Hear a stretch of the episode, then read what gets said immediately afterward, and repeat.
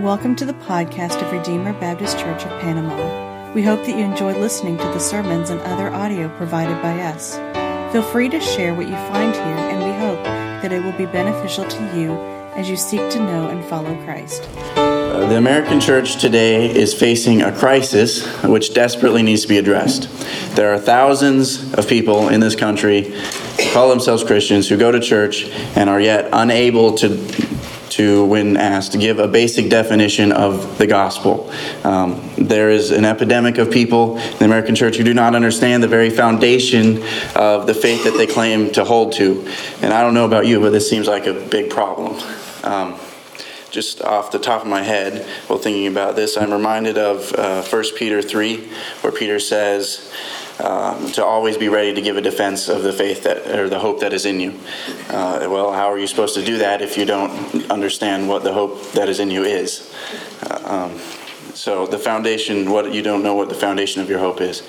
Uh, you can't. The question then is, how can this change? Well, the first thing I think that we need to do is our, we ourselves need to understand the gospel, right? Um, so, what exactly is the gospel? A lot of people will say something like, "Well, it's Jesus dying and and um, and then being raised again on behalf for for your sins, so that you can be redeemed for your sins." Uh, that's true, uh, but I think before that we need to realize a couple things. First, we need to realize that we were created to be perfect. We were created to be uh, this in perfect harmony and communion with God in a way that uh, no other creature was created to be. We were created to live in harmony with Him um, and communion with Him. Uh, we were created to be perfect. And then, uh, as you know, we fell.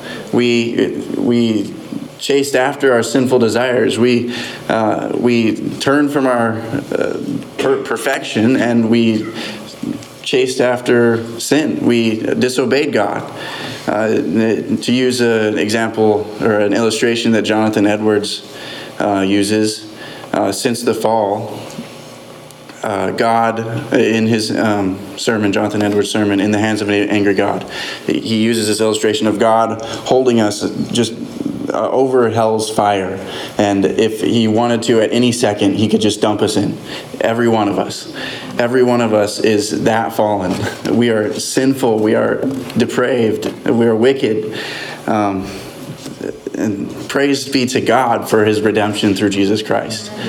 Uh, that that's this is the gospel. We need to understand we are fallen, we are broken, and as, then as a result of Christ's death and resurrection, we can be freed from our sin and the condemnation of God's wrath on us, and have hope for eternal life and sanctification in the middle there.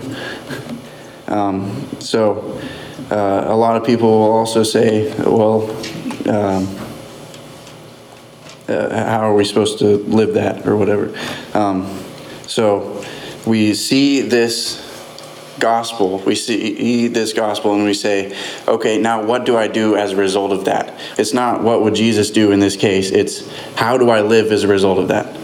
Um, yeah. So uh, I'm going to be reading from Galatians. Galatians, I think Jared mentioned it earlier. Galatians 1 6 through 10. Uh, but before we do that, I'd like to pray one more time. Dear Lord, thank you that we can uh, come before you in uh, this place and with the fellowship of other believers in the local church. Help us to uh, hear your word and be in awe of it and the glory and the beauty of your gospel. Uh, thank you for for the gospel, for Christ's uh, death and resurrection, and salvation from the sin and the weight of God's of your wrath that was upon us. Uh, help us to live in light of that. Uh, help us to read your word with uh, open eyes and hear it with open ears. In your name, Amen.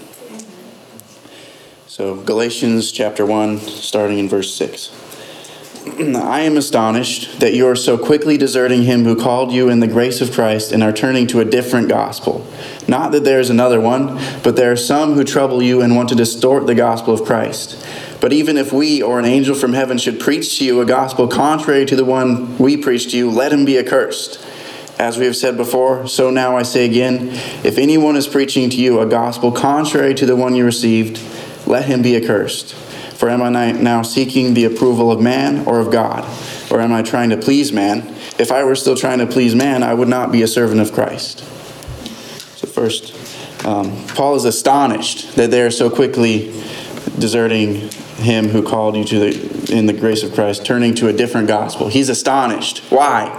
Uh, I think it's because he, he understands the beauty and the glory of the true gospel. He realizes this is amazing. This is glorious. This is the great grace and the mercy of God laid down his life for us. Why in the world would you turn to another gospel?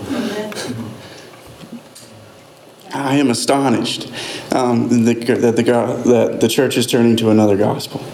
And then he says, Not that there is another one. Uh, there is no other gospel. This is the gospel. There, there is no good news apart from Christ.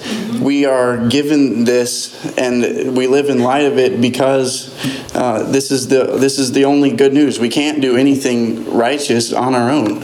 I mean, we can, um, uh, where is it? In Isaiah, it says, uh, Our good works are as filthy rags. Uh, even our good works are worthless apart from Christ. Um, again, praise God that we are redeemed through Christ to uh, be able to worship Him. Um, uh, but even if we or an angel from heaven should preach to you a gospel contrary to the one we preach to you, let him be accursed. Um, James 3:1 says, "Not many of you should become teachers, my brothers, for we know that we who teach will be judged with greater strictness." Uh, not many people should be where I am right now. uh, not many people should be preaching the word because there's an added weight to it. Um, I forget who said it. Maybe Jared knows. Um, uh, I, I fear no man, but I tremble every time I come before the pul- come into the pulpit. Um, I think it was maybe a Puritan. I don't know. Yeah. Okay. Uh, there's you're you're held accountable for what you say, uh, and and same for these these men who are preaching the, a false gospel, um, which is why Paul says, "Let him be accursed." Um, turning to um, Matthew 18, uh, what does a curse mean? Uh, the word here is anathema. It literally means excommunicated. They were not to be part of the church. So uh, Matthew 18, 15 through 20 is Jesus speaking on how to. Um, how to confront sin in the church. it says, I'll just read it real quick. If your brother sins against you, go and tell him his fault between you and him alone. If he listens to you, you have gained your brother. But if he does not listen, take one or two others along with you, that every charge may be established by the evidence of two or three witnesses. If he refuses to listen to them, tell it to the church. And if he refuses to listen even to the church, let him to be, you, be to you as a Gentile and a tax collector. Truly I say to you, whatever you bind on earth shall be bound in heaven, and whatever you loose on earth shall be loosed in heaven. Again I say to you, if two of you agree on earth about anything they ask, it will be done for them by my Father in heaven. For where two or three are gathered in my name, there I am among them. what Jesus is saying here is that if two or more people come and say that this person is not a Christian, then God will affirm it. Uh, truly I say to you, whatever you bind on earth shall be bound in heaven. If the church says, okay, this guy is preaching a false gospel, then uh, God affirms that. He is accursed. He is um, well, there's always grace. There's always a possibility for redemption. But um, at the time that this person is accursed, he is damned to hell, in a sense. Um, uh, and another quote um, by Dr. Alan. Wait. Okay. In the commentary I read when preparing for this, a quote stood out to me. Um, Instead, we are not to be dazzled, as many people are, by the person, gifts, or office of teachers in the church. They may come to us with great dignity, authority, and scholarship. They may be bishops or archbishops, university professors, or even the Pope himself. But if they bring a gospel other than the gospel preached by the apostles and recorded in the New Testament, they are to be rejected. We judge them by the gospel. We do not judge the gospel by them.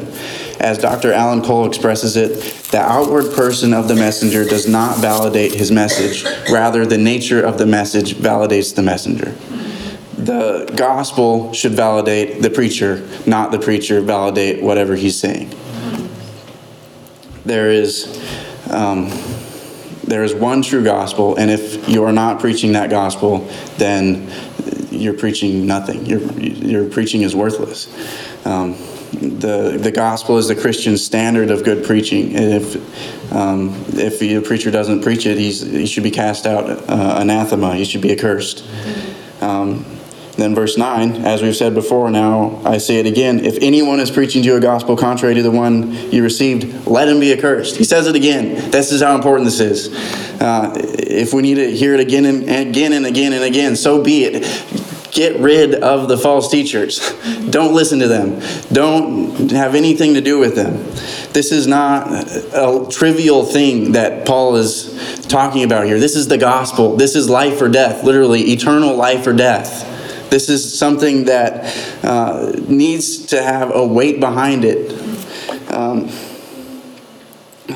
if anyone is preaching gospel contrary, let him be accursed. Uh, and then he says, For am I now seeking the approval of man or of God? Or am I trying to please man? If I were still trying to please man, I would not be a servant of Christ. Uh, he's not trying to please man. Uh, nobody wants to hear that their pastor might need to be excommunicated uh, or that everything that the church has been teaching them was a lie. Nobody wants to hear that. That's not a message that. Uh, that's not a light message. That's not something that you would just say flippantly. Um, if he were trying to please man, then he would also he would fit in his own category. He would be preaching a false false gospel. Um, so how do we apply this? First, we can't be timid. We we need to stand up against false teachers. We need to uh, refute them, and we need to uh, confront them if necessary, and uh, and if you're going to a church that has false teachers, leave. I, I mean, it, it's easier said than done, but that's what you got to do. Um, so, another thing how do we know if we are being taught a false gospel? Um, so, do you know how bank tellers uh, know how they how to find a counterfeit bill? Uh, they go to training for a period of time and they're constantly handling real money just over and over and over and over again so that as soon as they are handed a counterfeit then they know it immediately because they know the original so well and so so well that this other one, they're just like, no way, this isn't it. Uh, this, this should be the same for us. For we need to pore over the gospel. We need to understand it. We need to read it daily. It's a, it's a daily occurrence, or we need to encourage each other with it, so that as soon as we're presented with a false gospel, we can just push it push it aside. Um, the more in a, in a proper marriage, the more you know and more you understand your spouse, you should learn grow to love them more, right? So in the same way, the more we study the gospel and the more we read God's word, then the more we should grow to love God.